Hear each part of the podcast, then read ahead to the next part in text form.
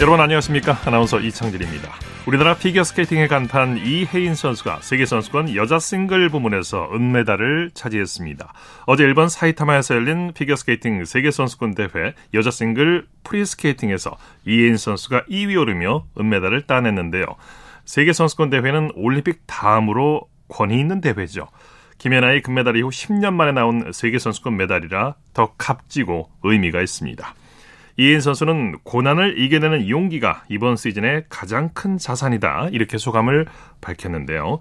이혜인 선수의 메달 소식은 잠시 후 스포츠와이드에서 자세히 전해드리겠습니다. 토요일 스포츠 먼저 프로배구 소식으로 시작합니다. 스포츠 동아의 강산 기자와 함께합니다. 안녕하세요. 네, 안녕하세요. 오늘 날이 좋아서 꽃구경 가신 분들 많았는데 경기장 분위기 어땠습니까? 네, 사실 집 근처에도 벚꽃이 펴서 산책하시는 분들이 굉장히 많이 늘었는데, 그렇죠, 네. 그럼에도 불구하고 배구 열기는 정말 대단했습니다. 오늘 경기가 열린 김천에는 3,663명의 많은 관중이 입장했는데요. 예. 봄 배구의 열기가 체육관 곳곳에서 느껴졌고요. 선수들도 팬들의 응원에 큰 힘을 얻었습니다. 아, 많이 오셨네요. 여자부 포스트 시즌 플레이오프 2차전이 열렸는데 한국도로공사가 현대건설을 완파했네요. 네, 오늘 경기에선 도로공사가 3-0의 승리를 거두고 3전 2선승제 시리즈 전적 2승으로 챔피언 결정전에 진출했습니다. 2018-2019 시즌 이후 4년 만에 우승 트로피를 노리게 됐습니다. 예. 자, 현대건설은 올 시즌 통합 우승이 목표일 정도로 시즌 초반에는 잘했는데 운이 좀 안 따라주는 것 같아요. 그렇습니다. 현대건설이 사실 올 시즌 초반에 연승 기록을 달리면서 엄청난 존재감을 자랑했는데요. 시즌 중반부터 주축 선수들의 부상에 발목이 잡힌 게 결정적이었습니다. 예. 특히 공격 비중이 상당히 컸던 외국인 선수 야스민의 부상 이후 빠르게 대체자를 찾지 못한 게 아쉬웠는데요. 어렵사리 데려온 몬타뉴 선수가 초반에 전술을 맞춰가는데 어려움을 겪었고요.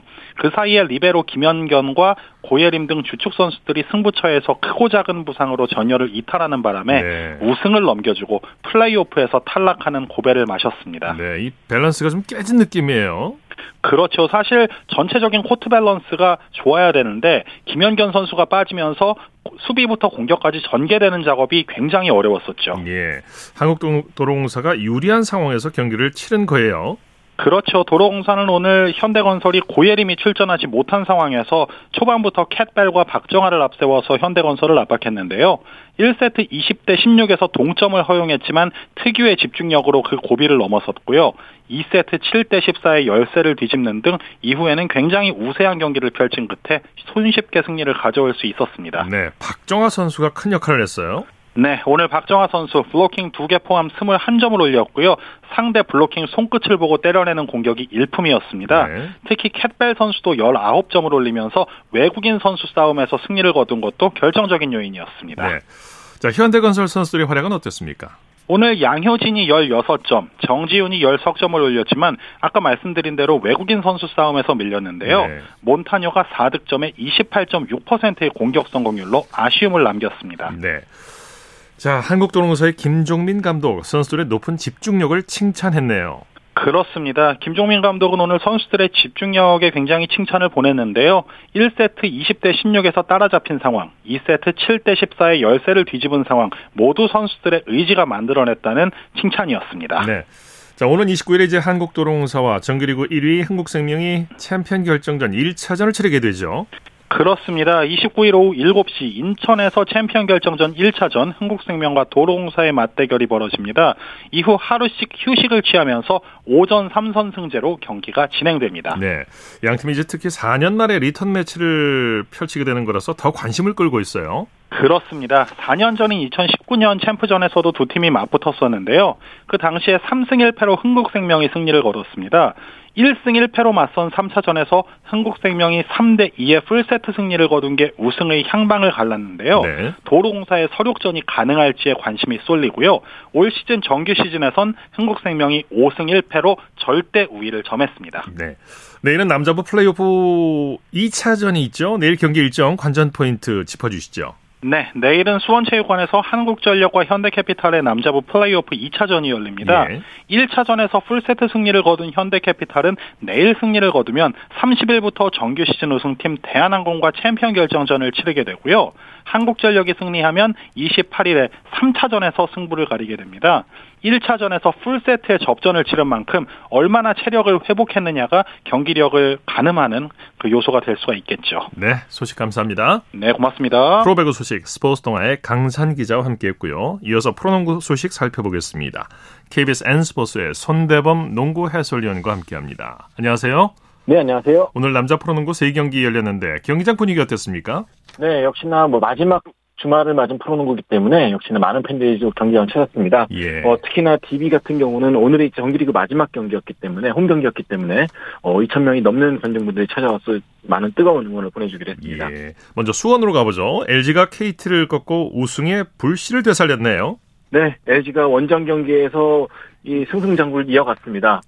KT를 상대로 85대 80으로 승리하면서 선두인 KG 신성공사와의 승차를 한 게임 차로 좁혔고요. 네. 반대로 KT는 5연패에 빠지게 되었습니다. 네, 경기 초반부터 접전이 벌어졌는데 역전에 재역전을 거듭했죠. 네, 사실 오늘 경기 초반만 해도 LG가 좀 수월하게 가지 않을까 예상을 했었습니다. 왜냐하면 KT의 빅맨인 하윤기 선수가 이 허리 부상 때문에 출전하지 못했거든요. 네. 하지만 의외로 경기는 역전을 거듭했는데요. 초반에 LG가 공격이 잘 풀리지 않고 반면에 KT 외국 선수들에게 실점을 허용하다 보니까 좀 어렵게 풀어갔었는데요. 하지만 이 접전 상황에서 이관희 선수 그리고 LG의 빅맨인 아셈 마레이 선수의 활약에 힘입어서 결국에는 승부를 뒤집는 데 성공했고요. 네. 오늘 이재도 선수가 27득점을 올리면서 내외곽에서 또 KT의 수비를 흔들어줬습니다. 네, 승리를 거둔 LG 조상현 감독 경기 후에 뭐라고 얘기했습니까? 네, 역시나 오늘 약간 수비에서는 좀 아쉬움이 있다라고 말을 했지만 하지만 그 와중에도 마지막까지 집중력을 보여줬던 선수들에게는 고마움을 전했습니다. 아무튼 LG 같은 경우는 내일 있을 3위 SK와의 맞대결이 상당히 중요한데요. 역시 이틀 연속 경기이긴 하지만 이 선수들 잘 추슬려서 준비를 잘하겠다는 말도 남겼습니다. 네, KT가 키즈 멤버십 데이 행사를 진행했다고 하죠? 네, 그렇습니다. 사실 이 행사가 상당히 좀 의미가 있는 게 보통은 이 성인들을 대상으로 이벤트를 많이 하지 않습니까? 근데 KT 같은 경우는 이 어린이들을 초청해가지고 예. 장내 아나운서, 응원단, 마핑보이 등 이 직업 체험의 기회를 제공했다는 것이 상당히 좀 눈길을 끌었습니다. 네네. 지난 1월 29일에 이어 이번이 두 번째 행사였는데요. 상당히 또 귀여운 모습에 박수도 많이 받았고 네. 어린이들 역시나 좀 잊지 못할 추억이 된 것 같습니다. 그렇겠는데요. 네. 자, 캐롯이 삼성과의 시즌 마지막 맞대결에서 대승을 거뒀네요. 네, 잠실에서 열린 캐롯과 삼성 간의 대결, 캐롯이 88대 66으로 대승을 거뒀습니다. 덕분에 캐롯은 3연패 탈출에 성공했고요. 반면에 삼성은 6연패 늪에서 빠져나오지 못했습니다. 네, 로슨과 이정현 선수가 맹활약했죠? 네, 오늘 캐롯에서는 전성현 선수가 빠졌지만 이 로슨과 이정현만으로도 충분했습니다. 로슨 같은 경우는 전반에만 19득점을 올리는 등 이 33득점으로 맹활약을 해줬고요. 또 이정현 선수 역시나 19점을 보태면서 삼성의 또 거센 추격을 뿌리치는 성공했습니다. 네, 삼성이 지긴 했지만 신동혁 선수는 의미 있는 기록을 달성했네요. 그렇습니다. 끝내 연패 탈출에는 실패했지만 신인 선수인 신동혁의 기록이 상당히 의미가 있었습니다. 오늘 신동혁 선수가 3점슛 5개를 터뜨렸는데요. 신인 선수가 이렇게 한 경기에 3점 5개를 터뜨린 게 무려 19년 만이라고 합니다. 예. 그 정도로 오랜만에 이 외곽슛에서 또 재능을 보였기 때문에 삼성 팬들은 졌지만 오늘 19득점을 올린 신동엽 선수에게 박수를 보내며 또 미래를 기약했습니다. 예. 자, 이 캐롯의 미납금 지급 문제는 어떻게 돼가고 있습니까? 네, 현재 프로농구의 가장 뜨거운 화두죠. 이 캐롯이 31일까지 미납금 10억 원을 내지 못하면은 플레이오프에 참가하지 못하게 되는데요. 예. 현재 지난 이사회에 출석한 캐롯의 정경호 단장은 31일 저녁 6시까지 반드시 시간을 지켜서 납부하겠다고 말을 했고요. 예. 만약에 이것을 지키지 못할 경우에는 미리 말하겠다라는 좀 아리송한 답변을 냈습니다. 따라서 KBL 같은 경우는 이 플레이오프 마지막 한 자리에 주인을 놓고 31일까지 기다려야 되는 그런 처지가 됐습니다. 그렇게 되는군요. 네. 원주에서는 한국가스공사와 DB가 맞대결을 벌였죠. 네, 원주 종합체육관에서는 가스공사와 DB 간의 경기가 열렸는데요. 이 경기가 정말 방금 전에 끝났습니다. 아, 네. 이 알바노 선수의 극적인 버저비터에 힘입어서 DB가 84대 83으로 승리를 거뒀습니다. 아, 네. 네, 사실 오늘 경기는 가스공사가 경기 내내 좀 DB를 압도했던 경기였는데 네. 마지막 집중력이 좀 아쉬웠습니다. 이 가스공사의 필리핀 선수인 벨랑겔 선수가 이 중요한 자유투를 모두 놓친 반면에 DB 같은 경우는 마지막 순간 알바노 선수가 극적인 외곽슛을 터뜨리면서 역전승을 거뒀고요. 네. 덕분에 DB는 5연승과 함께 아주 신락 같은 플레이오프 진출에다의 희망을 이어갈 수 있게 되었습니다. 네, DB가 아주 기분 좋은 승리를 거뒀는데 경기 내용 정리해 주실까요? 네, 오늘 DB 같은 경우는 알바노 선수와 프리먼, 김종규 선수의 활약이 눈부셨습니다. 특히 김종규 선수 같은 경우는 오랜만에 20득점에 10리바운드로 더블더블을 기록해줬는데요. 열심히 골밑을 맹폭하면서 경기를 이끌어줬고요. 네. 다만 아쉬웠던 점은 이 DB의 외곽슛이 좀처럼 터지지 않았다는 점인데 이 뒤늦게 집중력을 발휘한 덕분에 가스공사에게 역전승을 거둘 수가 있었습니다. 네. 가스공사는 오늘 이대성 선수가 아킬레스건 부상으로 출전하지 못했는데요. 대신 이대현 선수가 24득점으로 맹활약 을 보여줬지만 결국 4쿼터 막판 실책과 함께 자유투 미스가 발목을 잡고 말았습니다. 네, NBA 소식 살펴보죠. 엠비드의 엄청난 활약에도 불구하고 필라델피아가 골든스테이트의 벽을 넘질 못했네요. 네, 역시 골든스테이트 워리어스 이 홈에서만큼은 누구와 맞붙어도 지지 않을 그런 강팀이었습니다. 오늘 필라델피아를 상대로 120대 112로 승리를 거뒀는데요. 오늘 골든스테이트 워리어스에서는 스테픈 커리 선수와 또 조던 풀 선수가 각각 29득점, 33득점으로 맹활약을 해줬습니다.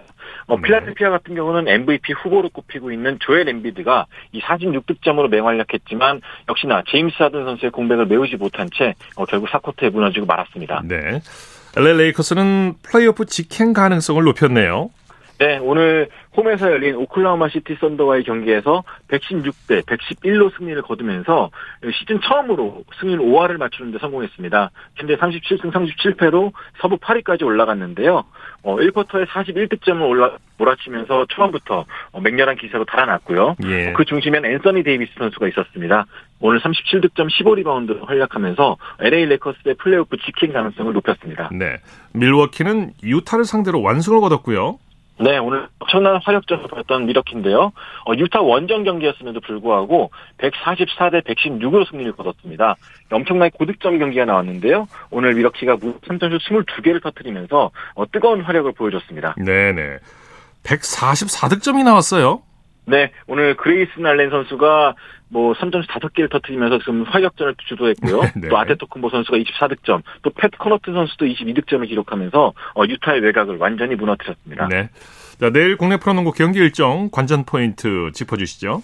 네, 내일은 프로농구 이번 시즌 마지막 일요일입니다. 마지막 일요일이지만 아직까지도 순위가 결정되지 않았기 때문에 내일 경기에 상당히 집중이 되고 있는데요. 내일 LG와 SK가 창원에서 맞붙습니다. 만약에 이 경기까지 이기게 된다면은 상당히 또 선두권 자리가 더 어떻게 될지 좀 지켜봐야 될 것 같고요. 또한 KGC 인상공사와 원주 DB가 저녁 7시에 맞붙게 되는데요. KGC는 이 경기를 이기게 된다면 자력으로 정규리그 1위를 확정짓게 됩니다. 또한 이 경기가 끝난 뒤에는 양희종 선수의 긴 커리어를 마감하는 은퇴식까지 잡혀있기 때문에 네. 많은 팬들이 안양으로 몰릴 것 같고요. KCC와 KT가 맞붙게 되는데 KCC 역시나 플레이오프 진출하기 위해서는 내일 반드시 KT를 꺾어야 되는 상황입니다. 네, 소식 감사합니다. 고맙습니다. 프로농구 소식 KBS N스포츠의 손대범 농구 해설위원과 살펴봤습니다.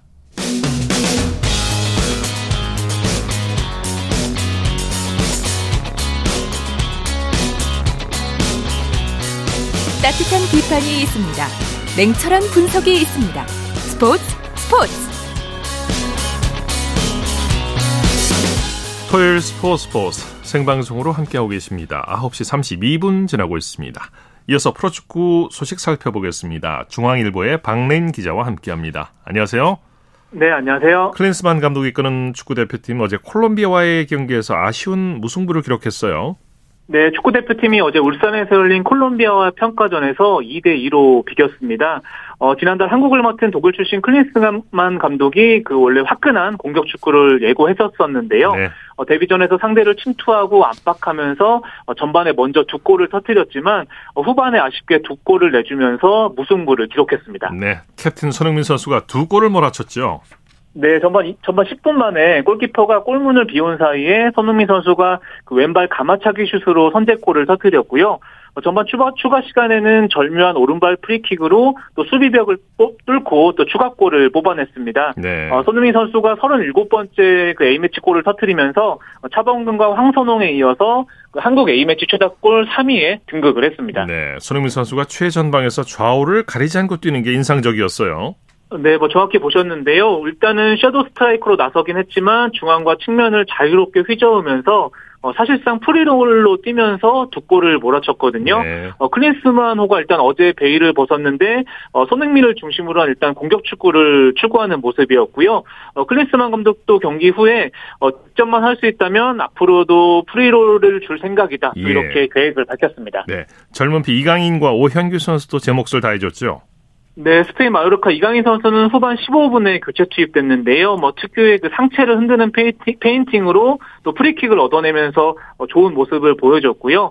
그리고 카타르 월드컵 때는 예비 멤버였던 공격수 오영규 선수도 같은 시간에 교체 투입됐는데 욕심을 내라는 클린스만 감독의 조언대로 페널티 박스 안에서 굉장히 저돌적인 그런 모습을 보여줬습니다. 네.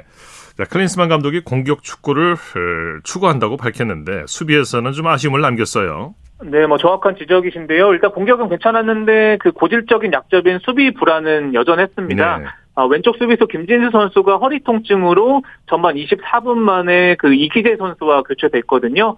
상대팀 콜롬비아가 그 집요하게 이 공간을 파고들었습니다. 후반 2분과 5분에 또 네. 하메스 로드리게스와 카라스칼에게 연속 실점했는데요. 두 골 모두 김진수가 빠진 왼쪽 측면에서 네. 올라온 크로스에 당하면서 또 첫 경기를 통해서 수비 보완이라는 또 숙제를 남겼습니다. 네, 수비 집중력이 와르르 무너진 느낌이었고 너무 쉽게 골을 내주지 않았나 하는 생각도 들었는데, 자, 김진수 선수 허리를 다쳤는데 대표팀에서 결국 하차했네요.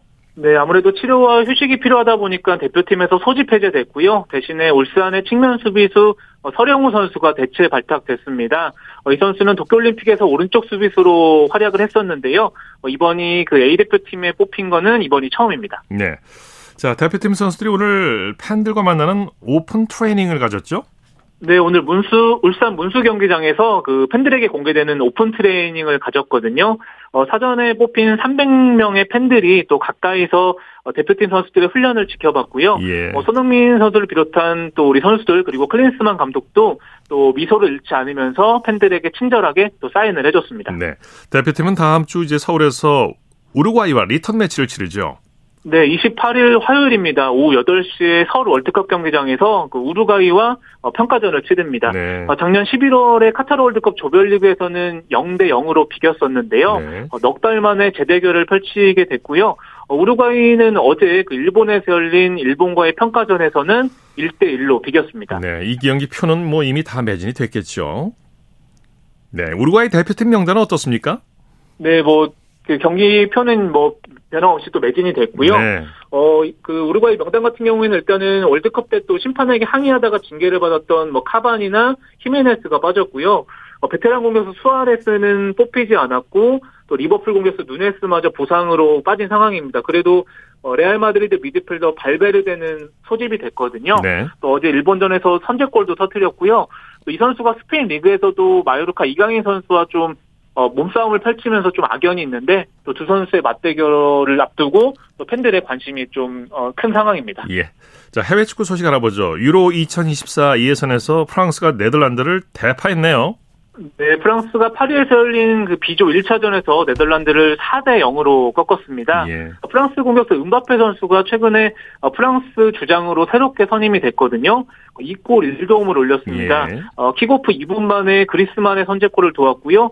또 전반 21분 그리고 후반 43분에 두 골을 몰아치면서 여전히 또 변함없는 그 좋은 활약을 보여주고 있습니다. 네, 평점이 9점이 넘었다고 하죠.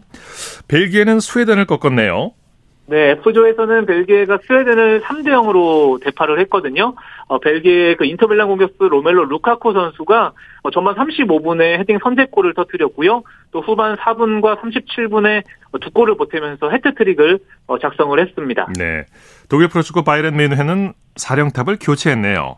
네, 일단은 바이에른 뮌헨은 나겔스만 감독을 해임을 했습니다. 네. 이 감독이 36살밖에 되지 않는데 일단 2021년에 뮌헨을 맡아서 그 분데스리가 리그 우승을 이끌었거든요. 하지만 올 시즌에는 좀 경기력도 좀 좋은 편은 아니고요. 또 리그 2위에 좀 머물다 보니까 팀이 경질을 했고요. 대신에 뮌헨은 또 첼시에서 올 시즌 도중에 해임됐던 토마스 투엘 감독을 선임을 했습니다. 네네. 민회에서 경질된 니겔스만 감독이 토트넘 차기 4령탑으로 거론되고 있다고요? 네, 맞습니다. 토트넘은 사실 올 시즌 계약이 끝나는 콘테 감독과 좀 이별이 유력한 상황이고요. 네, 그런 상황이죠. 네, 맞습니다. 차기 4령탑 후보로는 뭐 포체티노 전 토트넘 감독, 또 루이스 엔리케 전 스페인 감독 등이 거론이 됐었는데 네. 뮌헨에서 나겔스만 감독이 좀 해임이 되면서 또 새로운 후보로 떠올랐습니다. 네. 아무래도 토트넘의 다니엘 레비 회장이 그 나겔스만 감독이 호펜하임과 라이프치에서 굉장히 또 좋은 성적을 냈거든요. 그러다 보니까 네. 굉장한 팬이라는 얘기가 나오면서 다음 시즌에는 좀 나겔스만 감독이 뭐 손흥민을 지휘하는 거 아니냐 이런 예상들이 예. 현지에서도 나오고 있는 상황입니다. 콘테 감독이 바로 직전 경기 결과 후에 이례적으로 저 구단과 선수를 비판하면서 불만을 나타냈는데 아무래도 이제 감독이 좀 바뀔 듯한 그런 분위기네요. 네. 네, 맞습니다. 현지에서도 뭐 정확히 지적을 해주신 대로 좀 강도 높은 비난을 하다 보니까 뭐 아무래도 연장 계약이 쉽지 않다는 전망들이 나오고 있고요. 네. 그러다 보니까 뭐 다음 시즌에는 좀 손흥민 선수와의 동행이 좀 어렵지 않겠느냐 또 이런 현지 언론의 전망들이 나오고 있는 상황입니다. 네. 그 밖에 국내외 축구 소식 전해주시죠. 네, 우리나라 여자 축구 대표팀이 국제 축구 연맹 피파 랭킹에서 그 두 계단 떨어진 17위를 기록을 했습니다. 대표팀은 올해 7월에 호주 뉴질랜드 여자 월드컵을 앞두고 있는 상황이거든요. 최근 친선 대회에서 잉글랜드, 벨기에, 이탈리아에 패하면서 랭킹이 두 계단 좀 떨어진 상황인데요. 그래도 좀 그 3개월 앞으로 다가온 또 월드컵을 앞두고 계속해서 좀 그 훈련을 통해서 또 월드컵에서 좋은 성적을 준비하고 있는 상황입니다. 네, 소식 감사합니다. 네, 감사합니다. 축구 소식 중앙일보의 박린 기자와 정리해드렸고요. 이어서 한 주간의 해외 스포츠 소식 전해드립니다. 월드스포츠 연합뉴스 영문뉴스부의 유지호 기자입니다. 안녕하세요. 네, 안녕하세요. 자, 테니스 전설 나브라틸로바가 암 완치 판정을 받았다는 반가운 소식이네요. 네, 지난해 말 인후암과 유방암 판정을 받았던 나브라틸로바는 최근 한 방송 인터뷰에서 완치 소식을 전했습니다. 방사선 치료가 조금 남긴 했지만 이상은 없다고 했고요. 나브라틸로바는 지난해 11월 목에 림프샘이 커진 것을 보고 검진을 받아 인후암 진단을 받았고요. 이 과정에서 유방암도 발견이 됐습니다. 예. 당시에 모두 초기 단계의 발견에 충분히 극복할 수 있다는 자신감을 내비쳤었는데요. 나브라틸로바는 2010년에도 유방암 진단을 받았지만 절제 수술 등을 통해 수개월 만에 이겨낸 적이 있습니다. 네. 나브라틸로바는 메이저 대회에서만 여자 단식 18번, 여자 복식 31번, 또 혼합 복식 10번 등 총 59번 정상에 오른 선수입니다. 네, 한 개의 암도 아니고 인후암, 유방암 두 개의 암을 이겨냈다. 좀 대단한 정신력과 체력이네요. 네. 자, 올 항저우 아시안게임 기간 아시아올림픽 평의회 사상 첫 선수위원회 선거가 열릴 예정이라고요? 네, 아시아올림픽 평의회 OCA는 지난 주말 방콕에서 열린 선수 포럼에서 이같이 밝혔는데요. OCA는 선수위원회 위원 선출 선거의 절차와 규정을 변경할 것이라고 했습니다. 현재는 OCA 집행위원회가 각국 올림픽위원회에서 후보로 올린 선수들을 직접 뽑는 방식인데요. 앞으로 OCA는 선수들의 목소리를 더 정확하게 듣고 선수들에게 더 나은 지원을 제공하기 위해 이번 결정을 내렸다고 설명했습니다. 예. 한편 OCA 선수위원회 선거는 오늘 9월 23일부터 10월 8일까지 열릴 예정입니다. 네. 국제 펜싱 연맹이 러시아와 벨라루스 선수들의 대회 복귀를 승인했다고요? 네, 연맹이 최근 온라인으로 진행한 임시총회에서 IOC 권고안에 따라 이 두 국가 선수들을 중립 선수 자격으로 대회 출전을 허용할지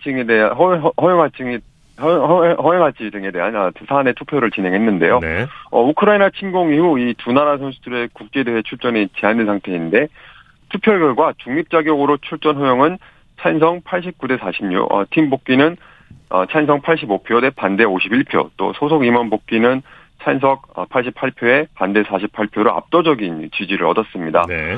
이에 따라 러시아와 벨라루스 선수들이 이번 4월 하순부터 대회 출전이 가능한 전망인데요. 또 올해 7월 이탈리아에서 개최되는 세계선수권에 출전이 가능해짐에 따라서 내년 파리올림픽 및 패럴림픽 대회 예선전에도 나갈 수 있게 됐습니다. 예.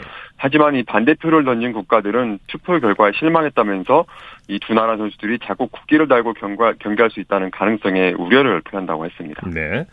세계 육상연맹은 러시아와 벨라루스 선수들의 국제대회 출전 금지 징계를 유지했다고 하죠. 네, 연맹은 금요일 이사회를 통해 우크라이나를 침공한 러시아와 또 이를 도왔던 벨라루스 국적 선수들의 국제대회 출전 금지 징계는 유지한다고 발표했습니다. 과거 도핑 스캔들로 자격정지 처분을 받은 러시아 육상연맹에 대한 제재는 풀렸는데요. 하지만 이 우크라이나 침공에 따른 징계가 계속되면서 이 도핑 관련 제재 종료는 큰 의미가 없는 상태고요. 네. 러시아 선수들의 국제대회 복귀 시점은 아직 불투명합니다. 세바스찬 코 육상연맹 회장은 전 세계가 러시아와 벨라루스에 가한 제재는 러시아의 의도를 무력화하고 또 평화를 회복할 수 있는 유일한 평화적인 방법이라고 강조했는데요. 또 이 러시아 벨라루스 선수들 가운데 군대와 연관된 일들도 많다면서 두 국가의 선수들이 군사 행동의 수혜자가 되면 안 된다고 강조했습니다. 예. 세계 육상연맹과 세계 조정연맹이 나란히 성전환 수술을 받은 선수의 여자부 경기 출전을 금지했다고 발표했다고요. 네, 육상연맹은 남성으로서 사춘기를 보낸 성전환 선수는 이달 31일부터 여자부 국제대회에 출전할 수 없다고 했고요. 또 조정연맹은 여성의 스포츠 참여에 대한 공정한 경쟁을 보장하기 위해 성전환 선수의 여자부 종목 출전과 관련된 규정을 더 엄격하게 개정했다고 했습니다. 예. 두 단체 모두 여자부 종목에서 엄격한 호르몬 수치를 24개월간 유지하는 경우에만 출전이 허락된다고 했는데요. 앞서 국제수영연맹도 성전환자 중 12세 전 수술을 받은 경우에만 여자부에 나서도록 규정을 고치면서 사실상 성전환자의 출전을 금지했고요. 이번에 육상연맹과 조정연맹이 이를 지지한 것입니다. 이들 단체는 이번 조치가 모든 선수에게 공정한 기회를 제공하기 위한 움직임이라고 설명했습니다. 네, 소식 감사합니다. 네, 감사합니다. 월드스포츠 연합뉴스 영문뉴스부의 유지호 기자였습니다. 쳤다 하면 홈런이고 슛 골이고 각본 없는 한편의 드라마 그것이 바로 손에 잡힌 우승 트로피 목에 걸린 그 배달 너와 내가 하나 되는 그것이 바로 꿈꾸던 스포츠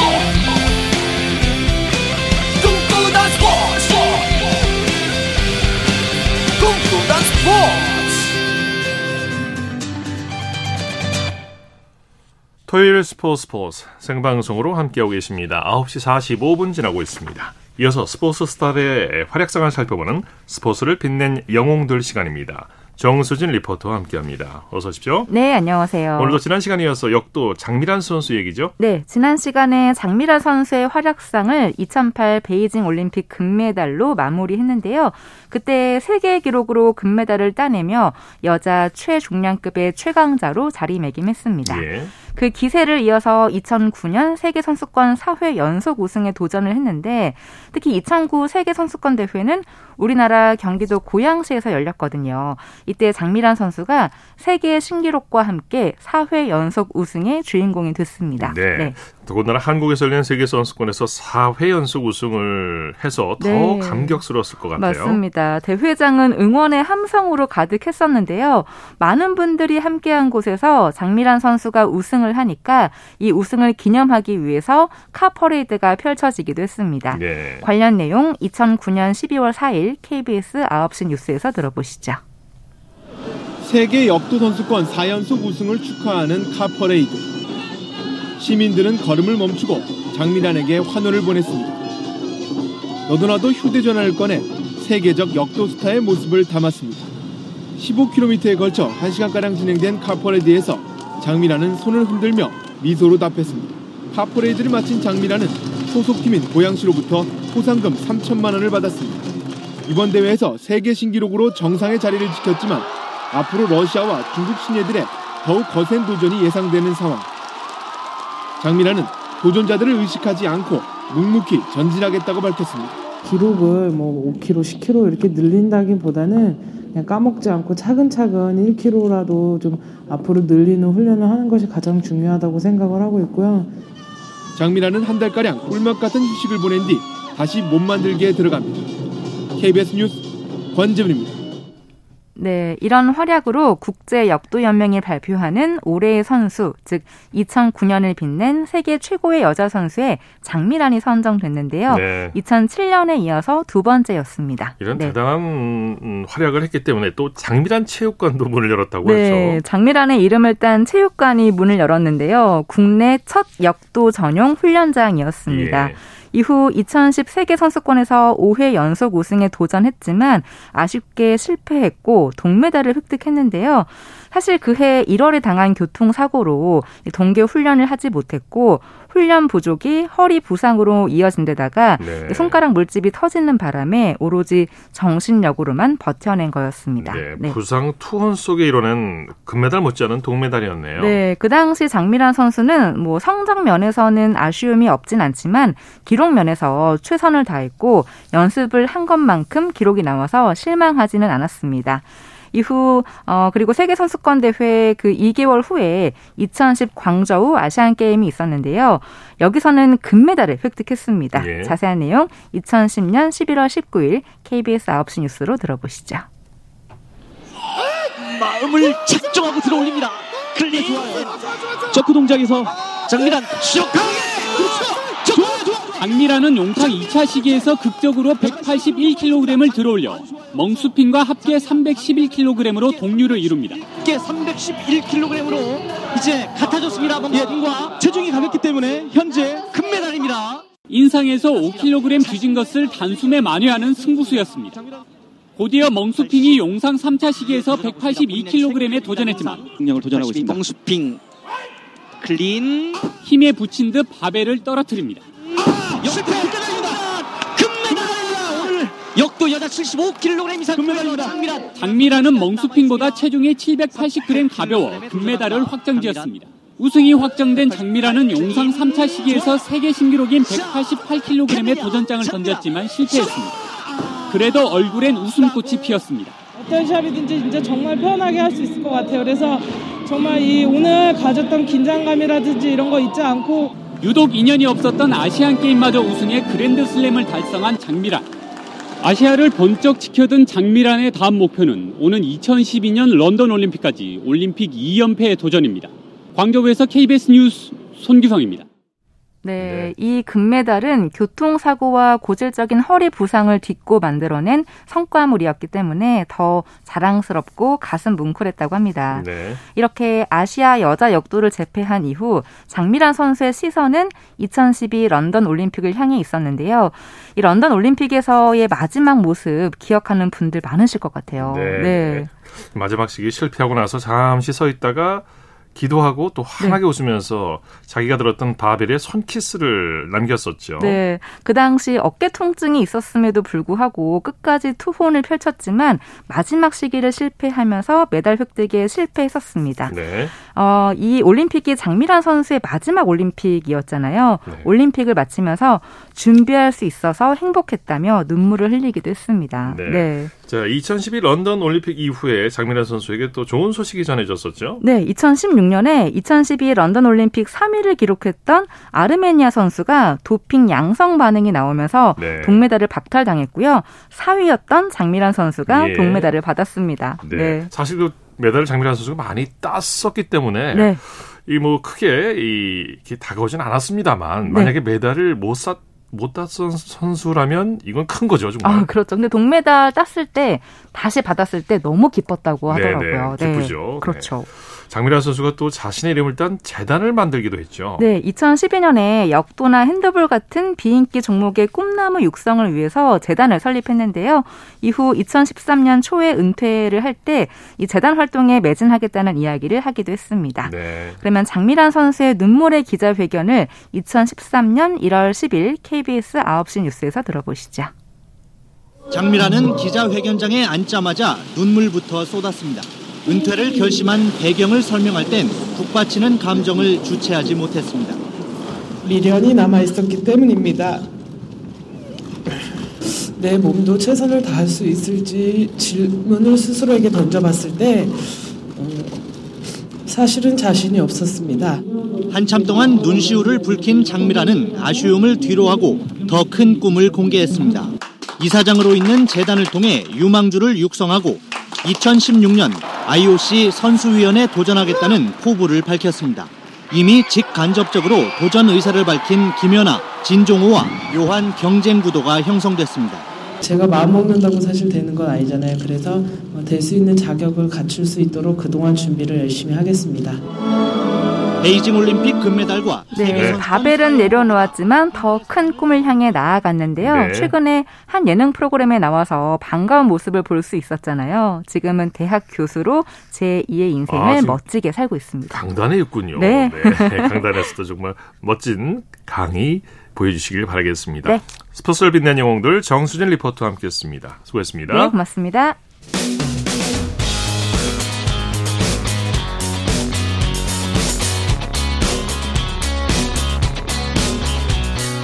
따뜻한 비판이 있습니다. 냉철한 분석이 있습니다. 스포츠, 스포츠.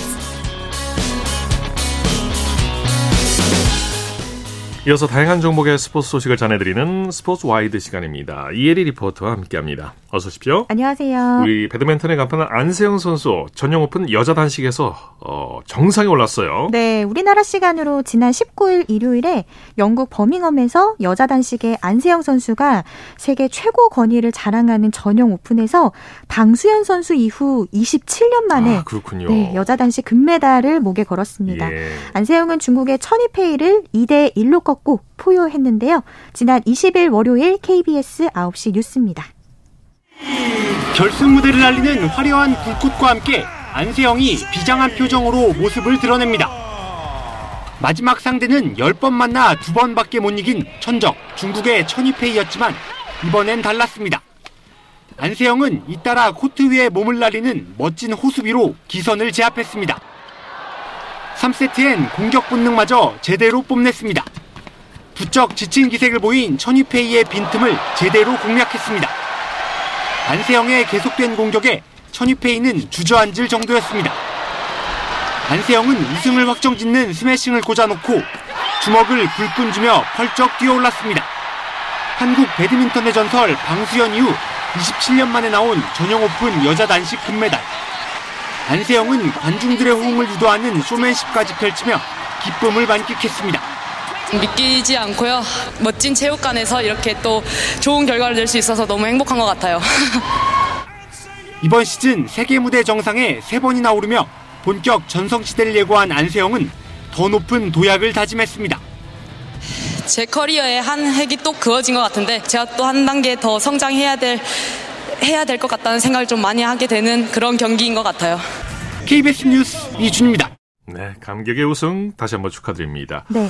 피겨스케이팅 여자 싱글 이혜인 선수가 김연아 이후 10년 만에 세계선수권에서 은메달을 차지했어요. 네, 이혜인이 우리나라 시간으로 어제 일본 사이타마 슈퍼 아레나에서 열린 국제 빙상경기연맹 피겨스케이팅 세계선수권 대회 여자 싱글에서 쇼트와 프리 점수를 합산한 최종 합계 220.94점으로 은메달을 획득했습니다. 네. 이혜인은 세계선수권 무대에서 실수 없이 완벽한 연기를 펼치면서 개인 최고 기록을 달성했습니다. 이 메달은 지난 2013년 김연아가 금메달을 획득한 후에 무려 10년 만에 메달을 획득했습니다. 네. 그리고 남자 싱글에서는 차준환 선수도 은메달을 따냈죠. 네. 차준환 선수가 한국 남자 선수로는 최초로 세계선수권 대회 남자 싱글에서 은메달을 획득했습니다. 오늘 프리 종목에 차준환은 우리나라 시간으로 오후 8시 50분 넘어서 출전을 했습니다. 차준환은 프리에서 클린 연기를 선보이면서 2위를 했습니다. 네. 이미 차준환은 우리나라 시간으로 지난 23일 목요일에 진행된 남자 싱글 쇼트 프로그램에서 3위를 했고요. 쇼트와 프리 종목 점수까지 합산을 해서 최종 합계 296.03점으로 은메달을 획득했습니다. 네. 이 차준환 대한민국 역사를 새로 써 내려가고 있습니다. 이로써 우리나라는 이번 세계선수권에서 남녀 동반 은메달을 획득했습니다. 네, 스포츠와이드 이혜리 리포터와 함께했습니다. 수고했습니다. 네, 고맙습니다. 스포츠 단신 전해드립니다. 제39회 코오롱 구간마라톤 대회에서 배문고등학교와 신정고등학교가 각각 남녀부 정상에 올랐습니다.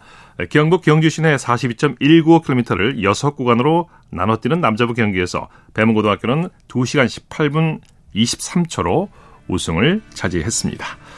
스포츠 오늘 준비한 소식은 여기까지고요. 내일도 풍성한 스포츠 소식으로 찾아뵙겠습니다. 함께해 주신 여러분 고맙습니다. 지금까지 아나운서 이창진이었습니다. 스포츠.